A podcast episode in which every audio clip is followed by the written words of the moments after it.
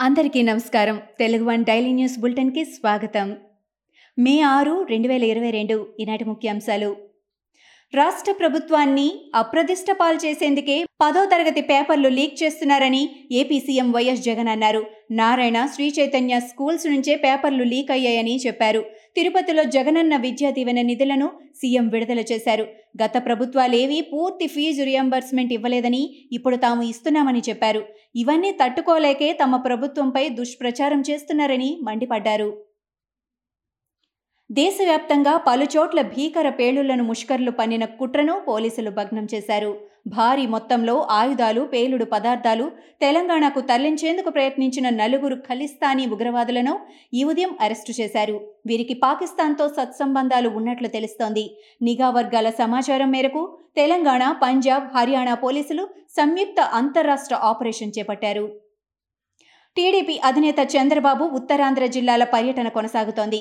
ప్రస్తుతం విశాఖ నగరంలో పర్యటిస్తున్న ఆయన రుషికొండ వెళ్ళేందుకు ప్రయత్నించగా పోలీసులు అనుమతి నిరాకరించారు.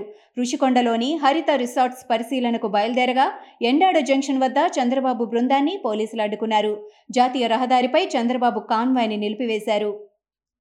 ముఖ్యమంత్రి కేసీఆర్ ఫ్యామిలీ ఆస్తుల విలువ నిజాం వారసుల సంపదను మించిపోయిందని టీపీసీసీ చీఫ్ రేవంత్ రెడ్డి ఆరోపించారు. కేసీఆర్ అవినీతికి అడ్డు లేకుండా పోయిందని విమర్శించారు. గాంధీ కుటుంబంపై ప్రజా గాయకుడు గద్దర్ రూపొందించిన జనం వాయిస్ దృశ్య కావ్యాన్ని ఉత్తమ్ కుమార్ రెడ్డి ఇతర కాంగ్రెస్ నేతలతో కలిసి హైదరాబాద్ ప్రసాద్ ల్యాబ్స్లో రేవంత్ రెడ్డి ఆవిష్కరించారు. ఎంతో ఉత్కంఠ రేపిన గుంటూరు జిల్లా దుగ్గిరాల ఎంపీపీ ఎన్నిక పూర్తయింది. వైసీపీ అభ్యర్థి దానబోయిన రూపవాణి ఏకగ్రీవంగా ఎన్నికైనట్లు ఎన్నికల అధికారి ప్రకటించారు. ఎంపీపీ పదవి బీసీ మహిళకు రిజర్వ్ అయింది. ఈ పదవికి ఒకే నామినేషన్ వచ్చిందని దాంతో ఈ ఎన్నిక ఏకగ్రీవమైనట్టు ఎన్నికల అధికారి ప్రకటించారు. ఎంపీపీగా ఏకగ్రీవంగా ఎన్నికైనట్లు ధ్రువపత్రాన్ని రూపవాణికి ఎన్నికల అధికారి అందజేశారు.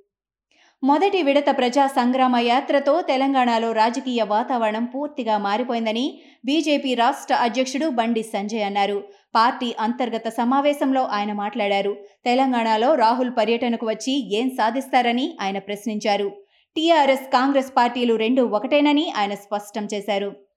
తెలంగాణలో టీఆర్ఎస్కు ప్రత్యామ్నాయం బీజేపీ అని ఆయన పేర్కొన్నారు. హుజూరాబాద్ దుబ్బాక ఎన్నికల ఫలితాలే అందుకు నిదర్శనమని ఆయన గుర్తు చేశారు.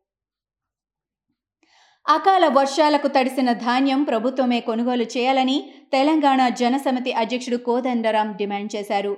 నల్గొండలో పర్యటించిన ఆయన రైతులతో మాట్లాడి పరిస్థితులను తెలుసుకున్నారు. తడిసిన ధాన్యం కొనాలని రైతులను కోరుతున్నారని తెలిపారు. సన్న వడ్లకు రెండు వేల నాలుగు వందల రూపాయల ధర ఇవ్వాలని కోరారు. ప్రస్తుతం ఇచ్చే పంతొమ్మిది వందల నలభై రూపాయలు సరిపోదని ఆయన పేర్కొన్నారు. దేశ రాజధాని ఢిల్లీలో విద్యుత్ సబ్సిడీపై సీఎం కేజ్రీవాల్ కీలక నిర్ణయం తీసుకున్నారు. ఇకపై ప్రభుత్వం ఇచ్చే సబ్సిడీ అందరికీ కాదని కేవలం కోరుకున్న వారికి మాత్రమే ఇస్తామని ఆయన స్పష్టం చేశారు. ఈ కొత్త నిబంధన అక్టోబర్ ఒకటి నుంచి అమల్లోకి రానున్నట్లు ఆయన తెలిపారు. స్థానిక అధికార యంత్రాంగం మద్దతు లేకుండా దేశ సరిహద్దుల్లో చొరబాట్లు స్మగ్లింగ్ వంటి కార్యకలాపాల్ని అడ్డుకోవడం అంత తేలిక కాదని కేంద్ర హోంమంత్రి అమిత్ షా అన్నారు.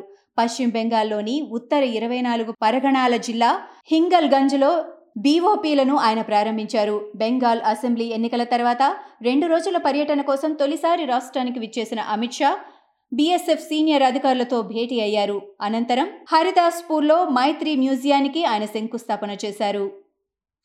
కరోనా వేరియంట్ ఒమిక్రాన్లో చోటు చేసుకున్న ఉత్పరివర్తనాలపై ప్రపంచ ఆరోగ్య సంస్థ అధిపతి టెడ్రోస్ అధనాం ఆందోళన వ్యక్తం చేశారు.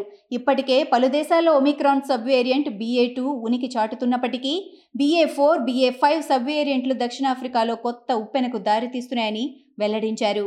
చాలా రో చాలా దేశాల్లో ఈ వైరస్ ఎలా మార్పులు చెందుతుందో తెలుసుకోలేకపోతున్నామని తర్వాత ఏం జరుగుతుందో కూడా తెలియదని ఆయన వెల్లడించారు.